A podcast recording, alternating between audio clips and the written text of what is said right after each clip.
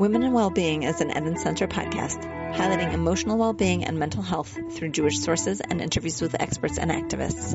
Our host, Karen Miller Jackson, is a certified Matan Morala Halacha, Jewish educator, writer, founder of Kifun L'Shirut guidance program for religious girls, and creator of Power Parsha. Just as the mikveh waters create the opportunity for renewal, we hope the insights shared here will serve as a springboard for discussion and rejuvenation.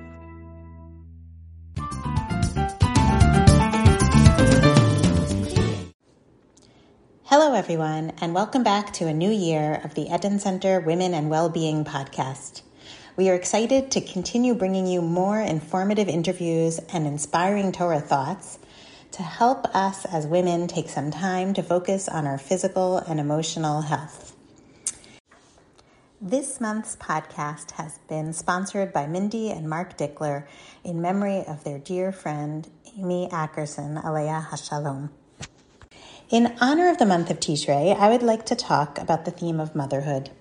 This word brings up so many mixed emotions happiness, patience, exhaustion, waiting, yearning, guilt, exasperation, and infinite love. Motherhood also, unfortunately, at times evokes pain, in particular, the pain of infertility, longing to be a mother, and tragically, sometimes, illness and loss. We are approaching the month of Tishrei and the holiday of Rosh Hashanah. The tefillot of Rosh Hashanah are filled with stories and images of motherhood, of God creating or birthing the world, if you will, of barren matriarchs longing for children, of women moving from infertility to motherhood, of loss of children. The sages saw tremendous meaning in this imagery and believed it was something everyone, men and women, could be inspired by and connect with on Rosh Hashanah. Before we continue, I want to pause and share that today on Women and Wellbeing, we'll be joined by two special guests Rabbanit Chana Henkin, founder of Nishmat, and, and also the Yoatzot Halacha program, who is an inspiration to me and to the world. And we'll also be joined by the wonderful Yoatzot Halacha, Atara Eis. We will be speaking about some of the work that Nishmat and the Eden Center have in common and the publication of the English translation of Nishmat Habayit. Nishmat Habayit is a collection of tshuvot on pregnancy, birth, pregnancy loss, birth control, and more, all written by female Torah scholars.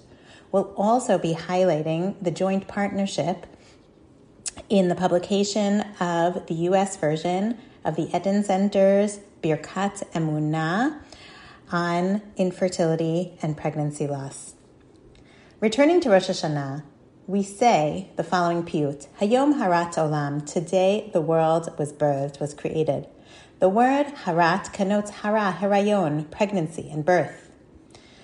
At the same time, the piyut talks about av and banim, im kevanim, rachamenu kerachem av al banim. If we are as children to Hashem, Hashem be merciful with us as the mercy of a father for our children. It is surprising to find this image of the compassionate father, since compassion is usually associated more with mothers. Perhaps this is a hint that ideally we all need to practice compassion in prayer and hope that Hashem is compassionate with us. Various other parts of the Rosh Hashanah liturgy talk about the symbolism of motherhood, of moving from infertility to birth, and of the pain of loss. Just let's look at the Torah and Haftorah readings. On day one, we read the story of Sarah and the Haftorah of Hannah, both being remembered and redeemed by Hashem. The Talmud in Rosh Hashanah contains a debate about when God created the world. According to Rabbi Eliezer, Tishrei was the time the world was created, and also the time that the matriarchs were granted fertility. The words used in these Torah readings and Haftorah readings are Pekidah and Zechirah which connects with Rosh Hashanah, also called the day of Zichron Truah, remembrances, redemption. The Ramban teaches that the word pakad by Sarah is like the word Zechirah, and it does not only mean simple remembrance, it means divine remembrance when prayers and longings are answered. On day two, we read the story of the Akedah, the suffering and the near sacrifice of Yitzchak and the Haftorah from Yirmiyahu, where Rachel, the matriarch, is depicted as weeping and watching over her children, Am Yisrael. Finally, the sounds of the shofar are learned in the Gemara from the suffering of Em Sisra, the mother of Israel's enemy, crying and waiting for her son to return. All of these sources evoke the imagery of longing, prayer, patience, endless hope, resilience, and compassion.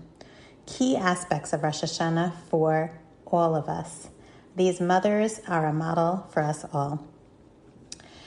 May all of our tefillot be answered, and may we all find Zechira Pekida this Rosh Hashanah. Stay tuned for the next part of Women in Wellbeing for our interview with Rabbanit Henkin and Yoetzet Halacha Atara Eis.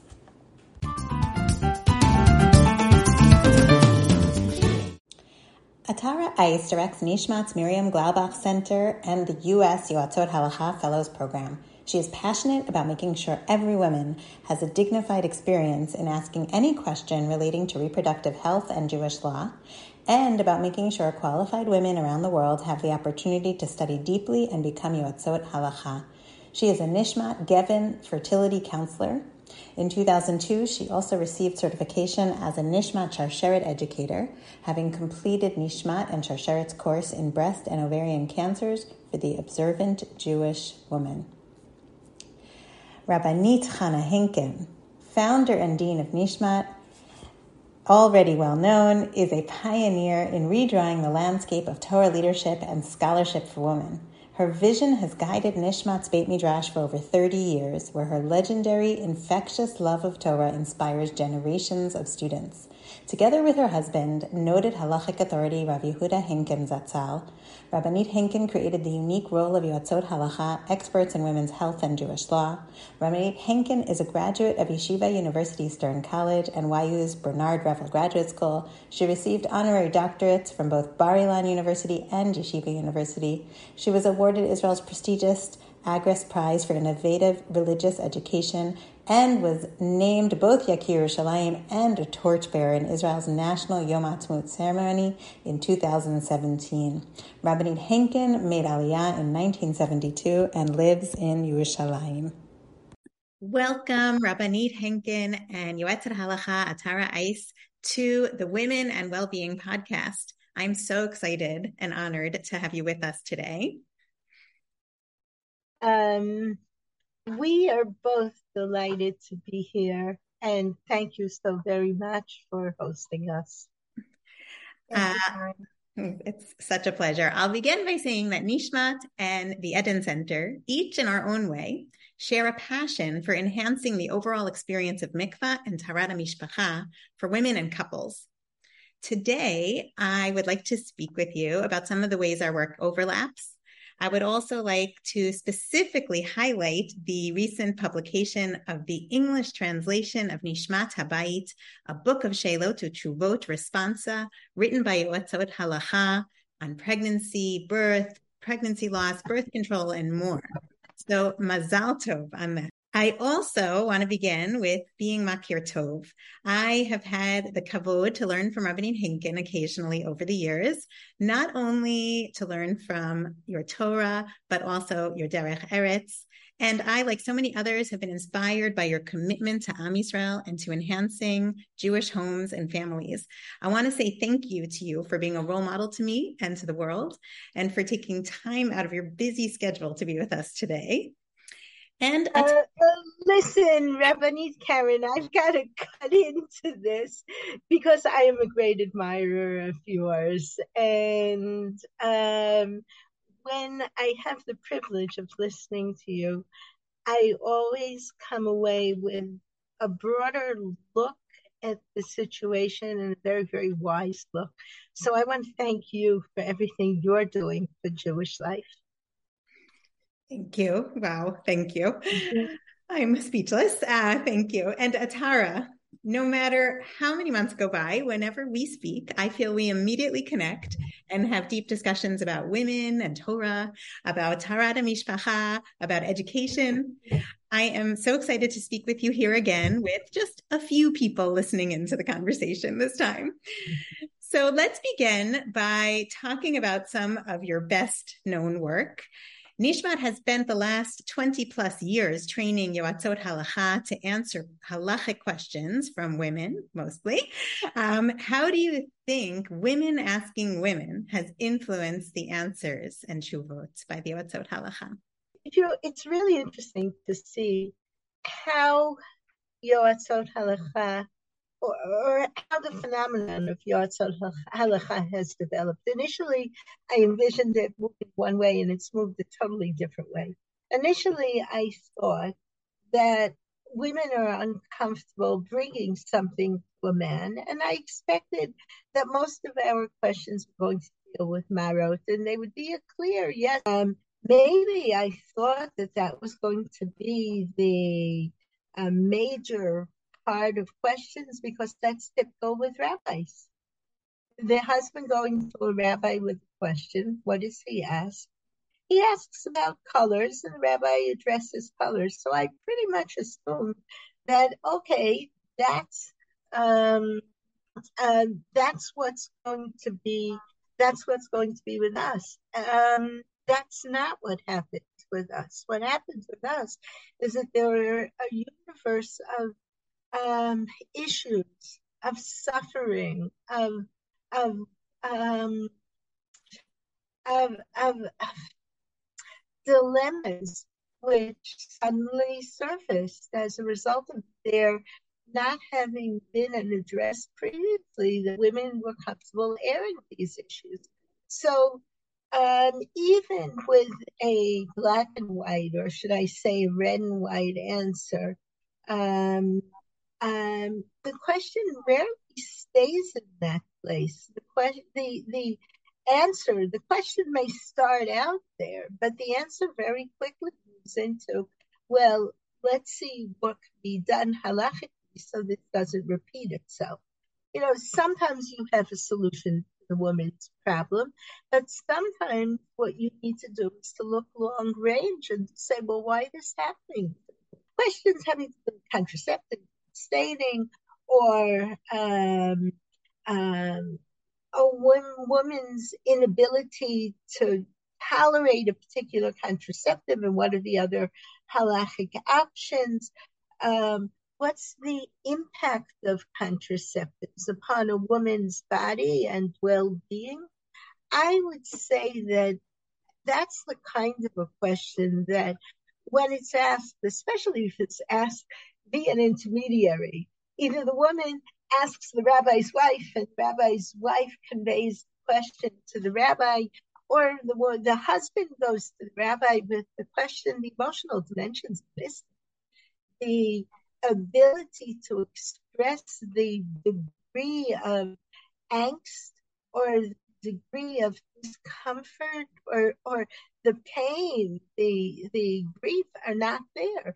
Very early on, we said you know, when a woman goes to a posek, especially a noted posek, with a question which is intimate, so her desire is to get out of the room as quickly as possible. And her desire is also to portray herself in the most um, um, typical minimalist uh, way because we don't want to bare our hearts. We don't want to talk about ourselves.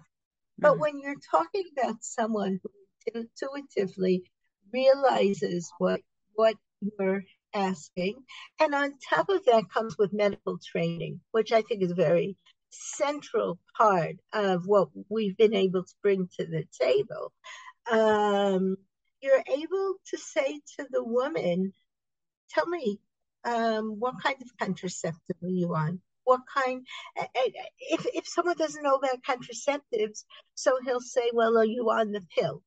Um, your yoetzet might say, "Are you on the triphasic pill?" What pill are you on? Your yoetzet might say, "Are you combining pill packets?" What's happening? Hmm. Um, these are um, these are new things. These are new kinds of questions. It's it's a universe has been uh, a universe has exploded. That is most certainly true. Uh, the the layer of empathy that uh, for women being able to speak to women, I think, is just an incredible incredible thing, and I I see it. I see it sometimes when I speak to women. The relief, the relief they feel being able to talk to another woman about such intimate and fit their physical body. It's an incredible thing. Um, so well, it's relief, but and and the the the empathy is a tremendously important factor.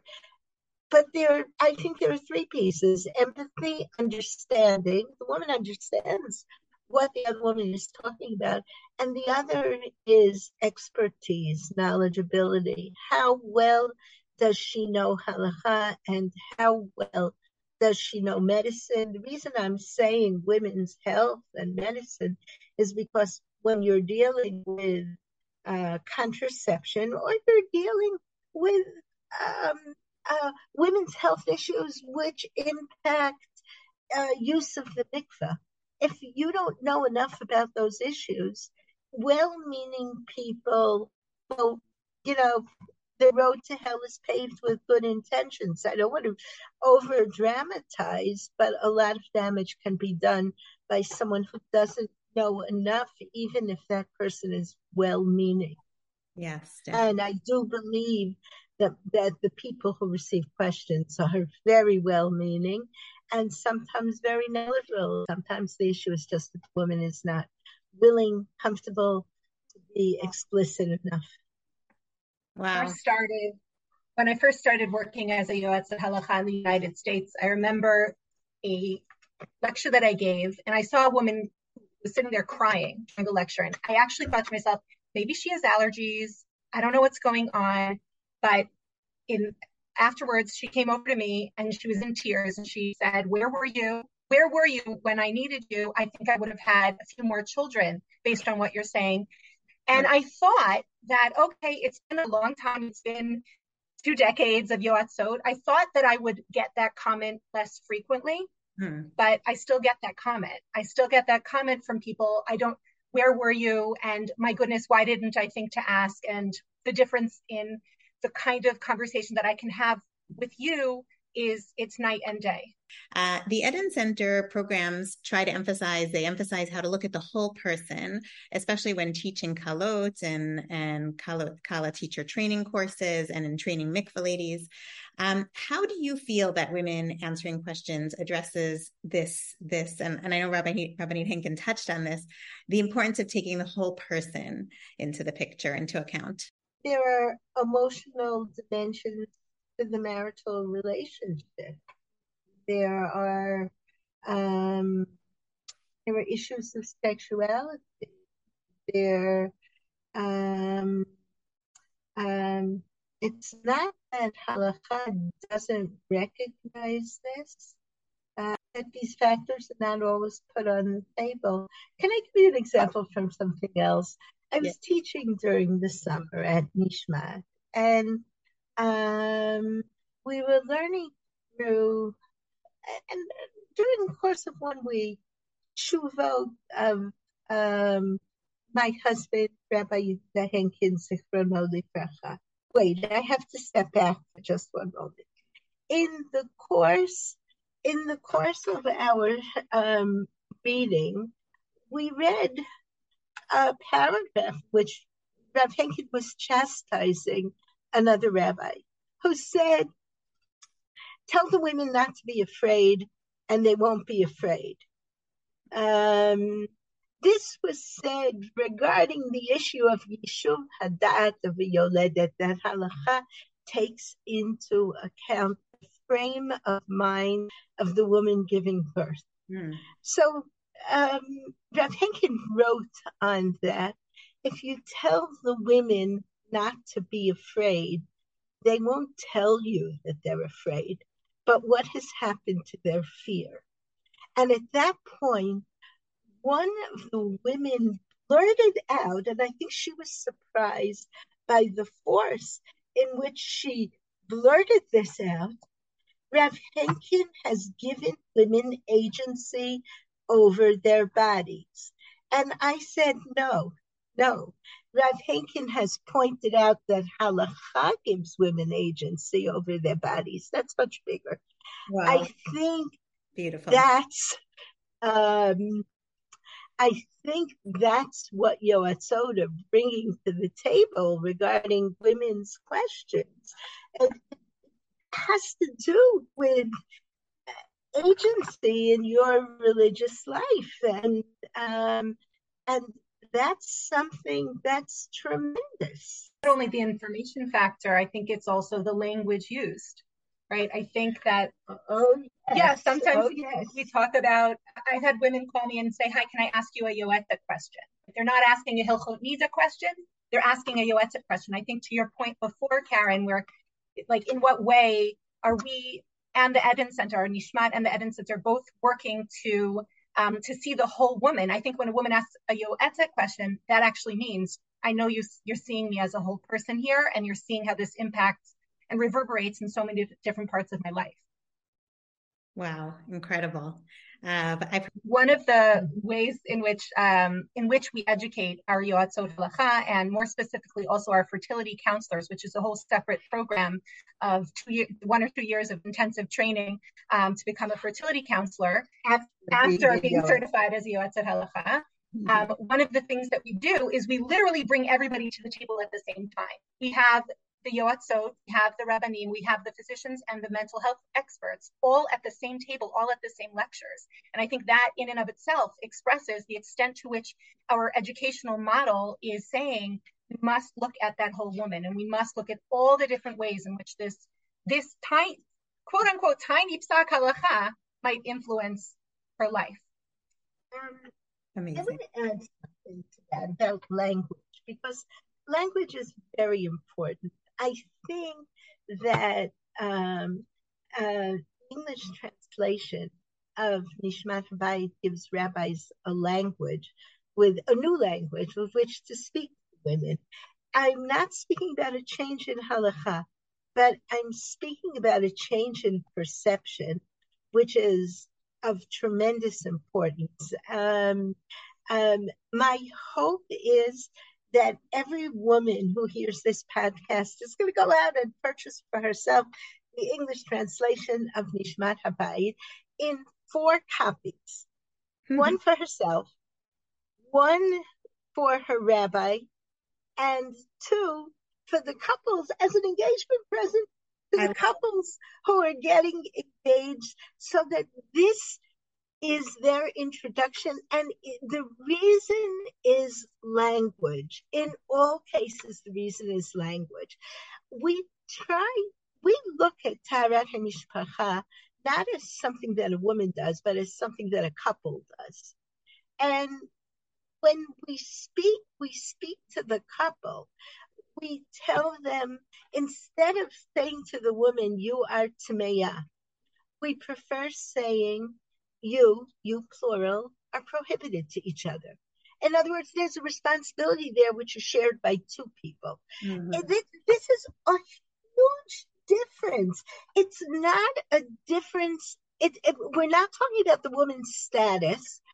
We're uh, the, the halachic status, but we're talking about a total change. There's nothing in halacha that objects to this, but this has never been done you talk to the couple, the couple share responsibility.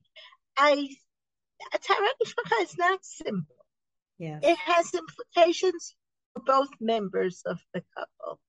It's extremely important that the rabbi realize that he needs to give that responsibility over to the couple. That's why I want to see this book as the engagement present that everyone receives because I want this introduction to Taharat Mishpacha. Couples, you now have a new mitzvah. Yes. It's not a simple mitzvah. We're here to help you with this mitzvah. It's your mitzvah as a couple. Yeah. And I think that many times rabbis use a language which is familiar to them. We all do. And um, there is here an introduction of a new and respectful language. I'm engaged in editing the second volume right now. We're writing, we're editing, and and it will be translated into English, but it's not yet finished in the original Hebrew. But instead of using language like um, alayich la'asot or oh yesh la'asot, you need to do X, Y, Z whenever we're able to use the language we recommend, we put options, halachic options on the table. If there's a um, hierarchy amongst the halachic options, we'll say that. But it's very important that a couple understand what the options are that are open to them. And this is um, not usually conveyed in a very brief conversation that um, uh, that sometimes takes place on these issues. Yes, most definitely. Um, so, Rabbanit Henkin, you've moved us forward into our next question, which is focusing on the book. And thank you for that incredible introduction. And of course, I, as I mentioned before we uh, started the podcast, I have both my Hebrew uh, version and English translation. So, um, so they very. Karen, you now need a pile to give his engagement Kibalti, I will do that. Couples don't receive 10 books. Amazing. sounds good. So, um, so one of the things that the book focuses on, Nishmat Habayit, is um, is birth control, contraceptives, as you mentioned, and I'd like to take a moment to think about um, the hormonal IUD, often known as the Mirena, uh, which um, which has sort of brought a little bit of a new reality to our world. Um, women sometimes who are on the Mirena, there's all sorts of interesting challenges around the Mirena, but we'll focus on this one, which is that when uh, women have the Mirena for a period of years, sometimes they don't have to go to the mikvah for what could be a few months, what could be a few years. How have you found that the psak around the hormonal IUD um, uh, and potentially a break from going to the mikvah regularly has affected women, has affected uh, the couple, uh, the house. So how how can we how can we talk about that for for women who are in this new reality? Well, first of all, I'd like to shatter a misconception. Um, I think there's a misconception out there that uh, ever since Har Sinai, women went to the mikveh every month. and um, without hormonal contraception, that's actually um, a modern situation. Um, women throughout the years, my husband pointed this out long ago, women in one of his tshuvot, women throughout the years did not go to the mikveh every month. I women have come to us with the question. I keep Taharat Hamishpacha meticulously, but having had the Mirena now for several years, I don't go to the mikveh. And how am I going to educate my daughter about going to the mikveh? It's an extremely important question, and we haven't answered that. But in years past, women nurse, women generally did not leave the home um, after six weeks of maternity leave or four weeks or three months or whatever it is, um, women did not use formula. And it's typical for menstruation when a woman is nursing fully and not supplementing until the child is able himself to um, uh, to deal with solid food generally the woman is nursing um, around the clock for a good nine months, maybe longer.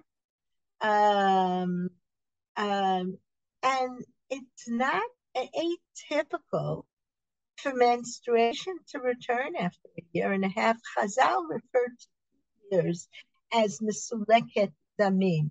Mm-hmm. Um, there are halachic ramifications to this in terms of Vesed, but has, were Chazal referring to this because nutrition was poor at that time, and as a result, women were not menstruating as much as they do today? Or is it that women were doing something else? And I think there are enough health authorities who are going to tell us that when a woman breastfeeds fully, it's not unusual for the same pattern that existed to exist. Women breastfed, women were pregnant, um, women lost pregnancies, um, uh, women had fewer living children and more pregnancies throughout the years. So when you look and you say, uh, you know, I have a modern question. My mother must have gone to the mikveh once every month, and now I'm in a different situation. And how do I teach Taharat Mishpacha? I think we need to recognize that it's not necessary. It hasn't been normative for women to go to the mikveh month by month by month um, um, over the course of years. You know, on the one hand, it's not um, unusual to find women who are using hormonal contraceptives and who don't receive their periods once a month. On the other hand, it's very important that we understand that hormonal contraceptives are not sucking candy. Um, sometimes there's what I believe is a very disturbing phenomenon. Uh, Kala is told by her teacher to go um, uh, to go to her gynecologist and get pills in order to set her wedding date, and then that starts it off. She gets hooked. She has no idea of what the impact of her um, of those pills is upon her body because she hasn't had previous sexual experience.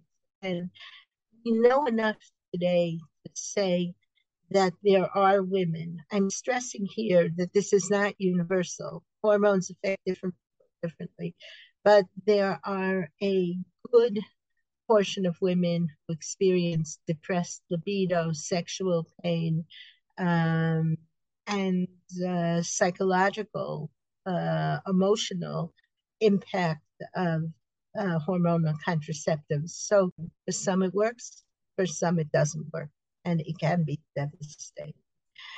Yeah, it's very important for us to realize as well, even though we may have, um, we may be seeing women who on the Mirena don't have their periods, um, either have little bleeding after the first half year or no bleeding.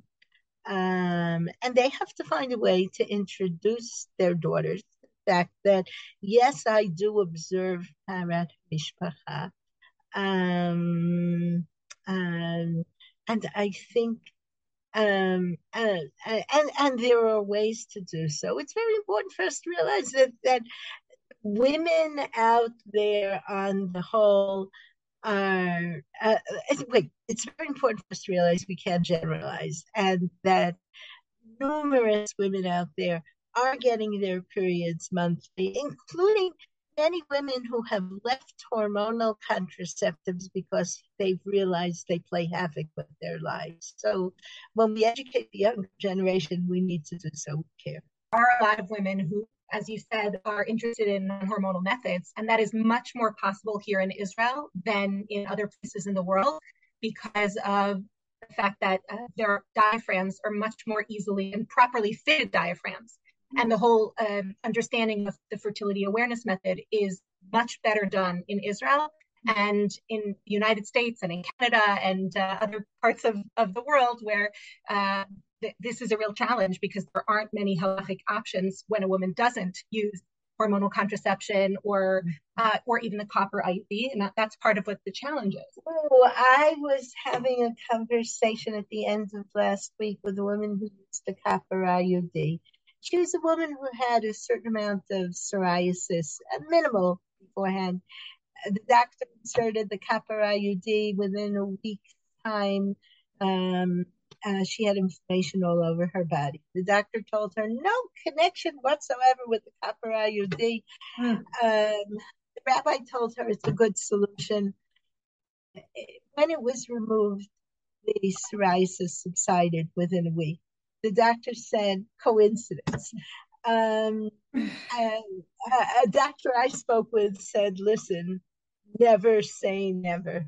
Um, that's just one example. This woman is thankfully now on the diaphragm, and you know, if necessary, we, Nishmat has trained um, diaphragm fitters, wow. and Incredible. Um, and we expect to do more of that. And there are women who have been trained and who, who are now on our list, but whom we haven't trained. The women whom we've trained are all medical personnel. They are either physiotherapists, physicians, um, or nurses.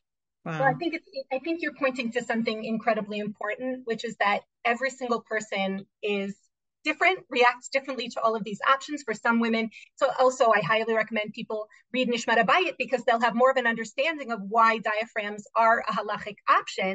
A lot of, uh, and, and give, I highly recommend that they share this tshuva written uh, with their rabbanim because a lot of rabbanim um, are less familiar with the halachic explanation that uh, that sees diaphragms as equal um, options in terms of halachic practice. But it's also important to understand that there are women for whom the diaphragm is medically not a possibility. It's, yes. And and so every case is so different. I want to get back to the question um, that you raised, Karen, which is uh, the question of how do we now instruct? How, how do couples handle this new uh, this new rhythm, even if it's Rabbanit Henkin pointed us to the point that, well, it's not so new. this is fairly yeah. common throughout um, the history of humanity. Um, but at the same time, for those, I've had this question very often. Well, we counted on those two weeks on and two weeks off to regulate our intimate relationship. And what do we do now that we don't have that? Um, and I think that that points to perhaps an overemphasis on uh, Rebbe Meir's position, which if misunderstood, uh, might lead people to think that the only reason we have Hilchot Nida is in order to make the the, the reunification uh, on mikveh night to be like the wedding night. Exactly. Yeah, which is a really complicated um, topic for a whole separate podcast. But yep. um, perhaps that and, and there, but but I think a, a healthy uh, approach toward all of relationships is to see that every every season of every marriage um, needs different tools, and every couple needs to be working on their marriage very proactively um, at all of the different points. And even though Hilchot Nida hopefully can can complement and amplify any of the hard work on Shalom Bayit that a couple is doing, nothing can replace that hard work, and nothing can replace those tools and um, and all of the time that a couple needs to spend together in order for their um, for all parts of their marriage to be healthy and thriving. I'll add one more thing, which is that um, just the, in the 42nd siman of, of the book, there is a reference to um, to an attack on Rabbi Akiva. Rabbi Akiva has an approach toward the concept of a zav, um, which basically renders uh, it impossible to become a zav. And all the rabbis look at him and they're like, "What have you done? You've taken away the possibility of becoming a zav." And he responds by saying, it is not your responsibility to make sure that there are zavim, mm. which means we don't have to have this area of law once a month or in a, in a regular pattern. Our responsibility is to respond halachically to whatever um, reality places before us. It's a really beautiful, beautiful point. Our, and our responsibility is to um, support people in their uh, choices and to help people halachically. Exactly. That's, I think, um, what's behind the work of the Yoatzot and behind this um, history making book. So, uh, so to continue our discussion of the book, uh, I know that the, this volume of the book deals with some issues of uh, fertility slash more pregnancy loss, and um, I understand there's more to come. Uh, for those who don't know, I also want to mention that Nishmat has a, a program. Actually, Atara mentioned Nishmat has a program to train fertility counselors, and we are very excited that you have partnered with the Eden Center on a really incredible resource called Birkat Emunah, which was recently published in the United States and which supports uh, women and couples who are experiencing infertility and or pregnancy loss. Contains tefillot, mindfulness tips, a special pullout for husbands, and beautifully written personal accounts in poetry and prose to let women and couples know that they are not alone in this challenging time with a special emphasis on the particularly challenging time of mikvah. Uh, we really thank you for your partnership. And I want to mention to our listeners that for a limited time, the Eden Center is offering copies at no cost. If you'd like this re- wonderful resource, you can order it for uh, yourself or family member or friend through the Eden Center website or through, uh, in the US, through your local Yoetzet. Um, and uh, we are looking for volunteers to bring copies to mikvahs, shuls, kala teachers. Uh, so take this Birkat Emunah and your Nishmat Habayit and, and please distribute. So one final question from your work in, in uh, as Yoatzot in the field and, and training Yoatzot what is um, one area of Niddah, Niddah observance that women going through infertility find particularly challenging, um, and uh, and how have you sort of dealt with that? Just want to say we're so honored to partner on bringing Birkat Emunah to communities all over the world to women and couples who could benefit from it. Um, we handed it out summer at our continuing education, our annual continuing education for Yoatzot Halacha, and the Yoatzot were so grateful uh, to bring them home to their communities. So thank you. Um, so I think that um, honestly, I, I it, it is so hard to to say one area in which a couple facing a fertility challenge is challenged um, in the in the keeping of Niddah and Taharat Mishpacha because you we could talk about the monthly visit to the mikvah where they're going and they they they they were hoping not to be there uh, this month um, and they were praying with all their hearts not to be there this month and yet here they are again. And the and the prayers that they may have and the and the um, and the sadness that they're carrying that that they don't know uh, what this next month will bring I can also add that um, and the, that every step of the, the of the tahara process may include within a lot of concerns in this kind of way. But beyond that, when a couple is facing a fertility diagnosis and going through fertility treatments, there are other halachic questions which come up at every turn. They're wondering, um, and, and it's interesting because in Nishmat Habayit, so on the one hand, the volume on fertility has not yet been written. And on the other hand, what's so amazing about Nishmat Habayit, this first volume, is here we are and we're meeting these real life cases of women living Niddah, living Taharat HaMishpacha. And we're seeing the application of a lot of different halachic concepts to this particular snapshot of Jewish life, of you know, or of the life cycle. And um, and when I'm reading through, I, I made a, all these kinds of notes of, oh, good, this piece is relevant for this fertility case. Right? Even though that's not the case written in this book, we're getting we get a ton of information about the Piskei Halacha that um, that uh, Rav Henkin, that and Rav Warhaftig um, and have guided the Yoatzot in writing. And so, but what I'm saying is, I, I, don't know that there's a point in which it's not complicated, right? I think that couple who's facing a fertility challenge, uh, compounded upon just the regular Hilchot Niddah question that they have, is there's a lot of emotion and there's a lot of um, a lot they need to work through. And I, ca- I can't boil it down to, to one question because I think that um, also different different couples and different women will respond at different points. Different different points might be more painful or difficult or complicated or sources of hope. And no one case um, is is a copy of the of, of the next. So karen thank you so much for giving us this opportunity. And i want to wish a fruitful year to everyone in um, uh, in their endeavors. May be for every individual and for Am Yisrael as a klal. And we also have good wishes to the world at large. Amen. Amen. Thank you so much for being with us. And we look forward to more incredible fruitfulness from Nishmat and partnerships between Nishmat and Eden. And uh, Bemet, thank you. And Shana Tova. Thank you so much. Shana Tova. This podcast is hosted by the Eden Center, whose goal is to reinvigorate the ancient female ritual of mikveh as a sacred space for women and use it as the natural platform it is to connect to Jewish women's health, well-being, and healthy relationships, enhancing Jewish women and family life.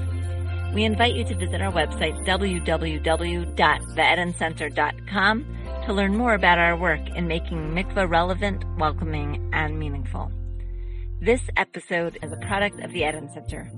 If you enjoyed today's podcast, please consider sponsoring a podcast in dollars or shekels at bit.ly backslash E-D-E-N-P-O-D. Additionally, give us a five-star rating, share this podcast on social media, and encourage others to subscribe.